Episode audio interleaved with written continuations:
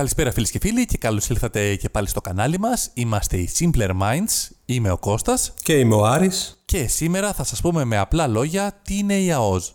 Κώστα, ένα από τα πιο πολύ συζητημένα θέματα των ημερών μας είναι η τουρκική προκλητικότητα, αλλά και η αιτιάση της σχετικά με το σε ποιον ανήκει η εκμετάλλευση των θαλασσίων περιοχών της Ανατολικής Μεσογείου. Η αλήθεια είναι ότι αυτό το θέμα έχει μεγάλη σημασία και έχει πολλά χρόνια παραμεληθεί και αφαιθεί ως λιμένο. Και εμένα με προβληματίζει όλο αυτό, ειδικά τώρα που φαίνεται ότι οι γείτονες αμβλύνουν την ήδη υπάρχουσα κατάσταση σε ακόμα μεγαλύτερο βαθμό. Και ειδικά μετά τη μετατροπή της Αγίας Σοφιάς σε χώρο λατρείας. Α αφήσουμε προς το παρόν κατά μέρος την τρέχουσα επικαιρότητα και ας πάμε κατευθείαν στο θέμα μας, το οποίο Κώστα είναι. Η ΑΟΣ ή αλλιώς η αποκλειστική οικονομική ζώνη. Τι είναι λοιπόν η ΑΟΣ, Άρη; Ένας γρήγορος ορισμός της ΑΟΣ είναι ότι πρόκειται για τον θαλάσσιο χώρο που εκτείνεται πέρα των χωρικών υδάτων και σε απόσταση 200 ναυτικών μιλίων.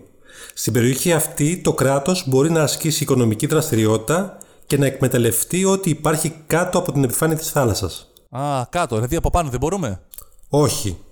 Πάνω στην επιφάνεια μπορεί να συμβαίνει οτιδήποτε από οποιονδήποτε στο χώρο αυτό. Το ψάρεμα όμως και η εκμετάλλευση του βυθού, αλλά και κάτω από αυτόν, αφορά αποκλειστικά στο κράτος στο οποίο ανήκει η ΑΟΣ. Ωραία, ωραία, ωραία. Α πάρουμε λοιπόν τα πράγματα από την αρχή και ας καθαρίσουμε μια και καλή τρεις έννοιες οι οποίες σε κάθε παραθαλάσσιο κράτος υπάρχουν, το οποίο κράτος αυτό ασκεί κυριαρχία. Ποιες είναι αυτές οι τρεις λέξεις κλειδιά; Έχουμε και λέμε λοιπόν. Αμέσως μετά την ξηρά υπάρχει η Αιγιαλίτιδα ζώνη. Μετά έρχεται η υφαλοκρηπίδα και τέλος έχουμε την ΑΟΣ. Mm, Πολλές έννοιε βλέπω. Μπορείς να μου πεις γιατί η υφαλοκρηπίδα στο άκουσμά τη απέκτησε πορειρά χαρακτηριστικά; Μ, γιατί ηχητικά πλησιάζει μια άλλη λέξη; Α, ναι, σωστά ρε εσύ. Πού το έχω σκεφτεί, είναι τόσο προφανές. Μ, γιατί είναι προφανές μάλλον. έχουμε που λες τρεις διαφορετικές έννοιες να διαχωρίσουμε. Ας ξεκινήσουμε με την πρώτη. Την Αιγιαλίτιδα ζώνη. Ο ορισμός της είναι ο εξής. Αιγιαλίτιδα ζώνη είναι η ζώνη θάλασσας, η παρακείμενη στην ακτή, πέραν από την ξηρά και τα εσωτερικά χωρικά ύδατα όπως οι λίμνες, οι κλειστοί κόλποι κλπ. Πάνω στην οποία το κράτος ασκεί πλήρη κυριαρχία. Η κυριαρχία αυτή εκτείνεται στον εναέριο χώρο πάνω από την Αιγιαλίτιδα ζώνη, όπως και στο βυθό και στο υπέδαφος. Πρέπει να τονίσουμε ότι η Αιγιαλίτιδα ζώνη, σύμφωνα και με τον ορισμό που μόλις ανέφερες, είναι ουσιαστικά προέκταση του εδάφους της χώρας, όσον αφορά την κυριαρχία που έχει στο θαλάσσιο χώρο αυτό. Το πλάτος της Αιγιαλίτιδα ζώνης πολύ παλαιότερα καθοριζόταν στα 3 ναυτικά μίλια. Ξέρεις γιατί; Γιατί απλά έπρεπε κάπως να καθοριστεί. Ναι, σωστό και αυτό. Αλλά επίσης γιατί αυτή ήταν η εμβέλεια ενός πυροβόλου όπλου. Οπότε έτσι υπήρχε θεωρητικά πλήρης έλεγχος, ακόμα και με δύναμη πυρός. Εντυπωσιακό; Ναι, όντως. Μερικά πράγματα όπως και στο πλάτος της Αιγιαλίτιδα ζώνης στηρίζονται πραγματικά σε γεγονότα που δεν μπορούμε καν να φανταστούμε. Μπορεί να έχετε στο μυαλό άλλο ένα. Ξέρεις γιατί το μέγεθος ενός διαστημοπλοίου, τουλάχιστον στην εποχή του προγράμματος Απόλλων, επηρεαζόταν από μια ταπεινή ή πύλατη άμαξα; Έχει σχέση με τους μονόκερου. Όχι. Κώστα η άμαξα καθόριζε το πλάτος του σιδηροδρόμου, ο οποίος με τη σειρά του καθόριζε το μέγεθος του διαστημοπλοίου, αφού με αυτό μετέφεραν τα τμήματά τους. Τι λες, ρε τώρα, εντυπωσιάστηκα. Πίσω στην Αγελίτιδα ζώνη πάλι. Κάμερα σε μένα. Το πλάτος των τριών ναυτικών μιλίων ξεπεράστηκε με τον καιρό και τα κράτη διεκδικούσαν ευρύτερες ζώνες. Η σύμβαση του 1958 για την Αγελίτιδα ζώνη δεν πέτυχε να περιλαμβάνει συμφωνία για το πλάτο της. Και ερχόμαστε στο 1982, όπου με τη σύμβαση για τον νόμο της θάλασσας έχουμε τη συμφωνία επιτέλους, όπου κάθε κράτος έχει δικαίωμα να καθορίσει το πλάτος της Αιγελίτιδας ζώνης, μέχρι το όριο των 12 ναυτικών μιλίων. Την οποία δυνατότητα επέκτασης στα 12 μίλια η Ελλάδα δεν χρησιμοποίησε ποτέ. Κυρίως εξαιτίας της απειλής των Τούρκων για κάζους μπέλη, αιτίας πολέμου δηλαδή.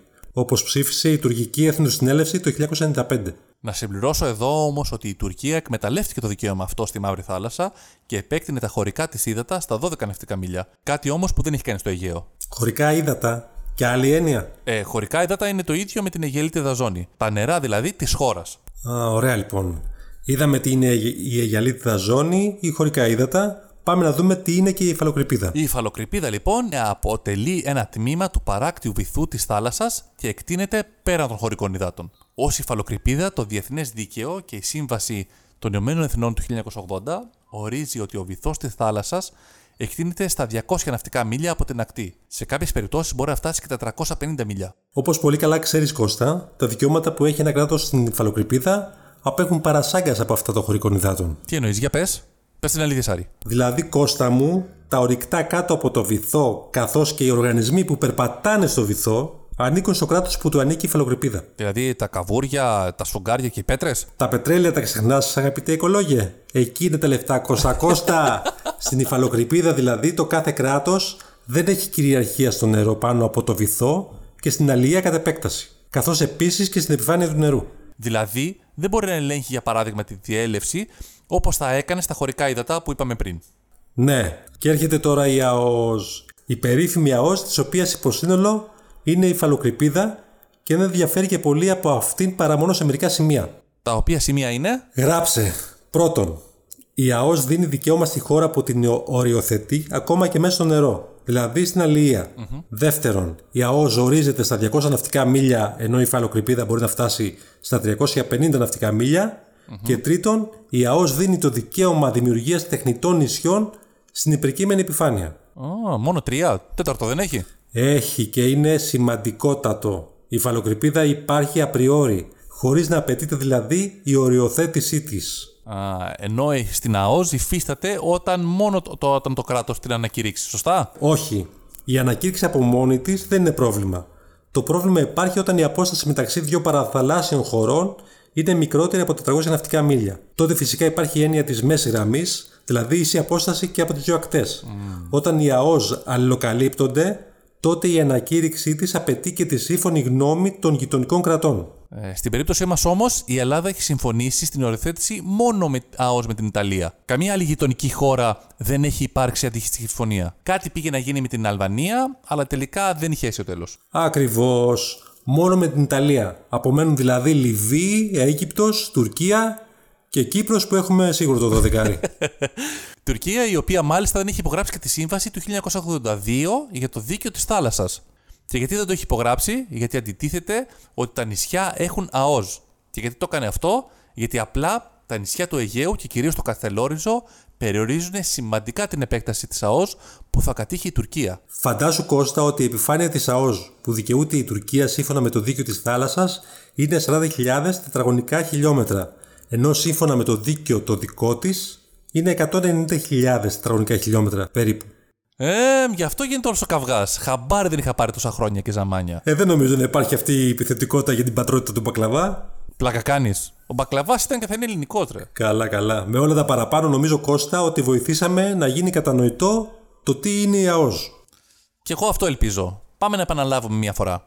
Αμέσως μετά τις ακτές είναι η Αιγιελίτιδα ζώνη ή χωρικά ύδατα με πλάτος 12 ναυτικά μίλια. Στη ζώνη αυτή το κράτος έχει πλήρη κυριαρχικά δικαιώματα. Μετά έχουμε την υφαλοκρηπίδα, η οποία εκτείνεται σε ακτίνα 200 ναυτικών μιλίων έως και 350 ναυτικών μιλίων από τις ακτές και το κράτος έχει δικαιώματα εκμετάλλευσης βυθού και υπεδάφους του βυθού.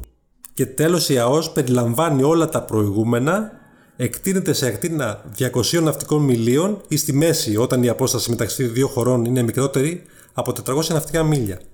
Εδώ το κράτος έχει δικαιώματα εκμετάλλευσης στο βυθό, στο υπέδαφος του βυθού, αλλά και στα νερά, δηλαδή στην αλληλεία. Δεν ελέγχει την έλευση οποιοδήποτε και για το οτιδήποτε στην επιφάνεια. Και τέλος, η ΑΟΣ πρέπει να οριστεί από το ενδιαφερόμενο κράτος και να συμφωνήσουν τα τυχόν γειτονιάζοντα κράτη. Τέλεια. Νομίζω πως είμαστε καλά. Θες να πούμε και κάτι για τη σύμβαση του δικαίου της θάλασσας, έτσι για την ιστορία; Ναι, αμέ, γιατί όχι. Είναι μια γνώση που θα χρειαστεί όταν πρέπει να εντυπωσιάσω. Να δώσω το κάτι παραπάνω, ρε παιδί μου. Το έναυσμα που θα κατέληγε στο ισχύον δίκαιο της θάλασσας έδωσε ο Άρβιν Πάρντο, πρεσβευτής στα Ηνωμένα Έθνη μιας πολύ μικρής χώρας. Μάντεψε πια. Ε, μικρή χώρα, το Λιχτενστάιν. Έχει το Λιχτενστάιν θάλασσα ώστε να ενδιαφέρει για το δίκαιό της; Της Μάλτας ήταν. Ε, λογικό, εντάξει. Που λες, στα 1967 ο Άρβιν Πάρντο έκανε έκκληση για ένα συνέδριο με το οποίο θα καθοριζόταν πλήρως ένα νέο δίκαιο της θάλασσας. Δηλαδή υπήρχε και παλιό δίκαιο; Βεβαίως υπήρχε, αλλά δεν ήταν πλήρως καθορισμένο και συμφωνημένο από την πλειοψηφία των χωρών του πλανήτη. Ήταν ένα είδος εθνικού δικαίου. Mm, οπότε αυτό που επεδίωκαν με το νέο νομικό πλαίσιο ήταν ουσιαστικά κάτι που θα αποτελούσε ας πούμε το σύνταγμα για το δίκαιο της θάλασσας. Κάτι τέτοιο. Ο Πάρντο που λες στην έκκληση αυτή αναφερόταν στους ωκεανούς ως την κοινή κληρονομιά του ανθρωπίνου είδους. Δυνατό. Και μετά από 15 χρόνια, στο Montego Bay της Τζαμάικα, στις 10 Δεκεμβρίου του 1982 δηλαδή, καταλήξαμε στο δίκαιο της θάλασσας, όπως το γνωρίζουμε σήμερα, και το οποίο από τις 157 χώρες που συμμετείχαν προσυπέγραψαν οι 120, ενώ 4 καταψήφισαν. Η ΙΠΑ, το Ισραήλ, η Βενεζουέλα και η Τουρκία. Έλα ρε. Εδώ πρέπει να πούμε ότι με αυτή τη σύμβαση που δημιουργήθηκαν, δημιουργήθηκε και το Διεθνές Δικαστήριο για το Δίκαιο της Θάλασσας. Τελικά, Κώστα, η θάλασσα το βρήκε το δίκαιο. Τι να σου πω, ρε, ξέρω εγώ. Μάλλον κανείς δεν θα μάθει. Λοιπόν, αυτό ήταν λοιπόν για σήμερα. Ευχαριστούμε πάρα πολύ που μας ακούσατε και θα τα πούμε μαζί την επόμενη φορά. Αντίο.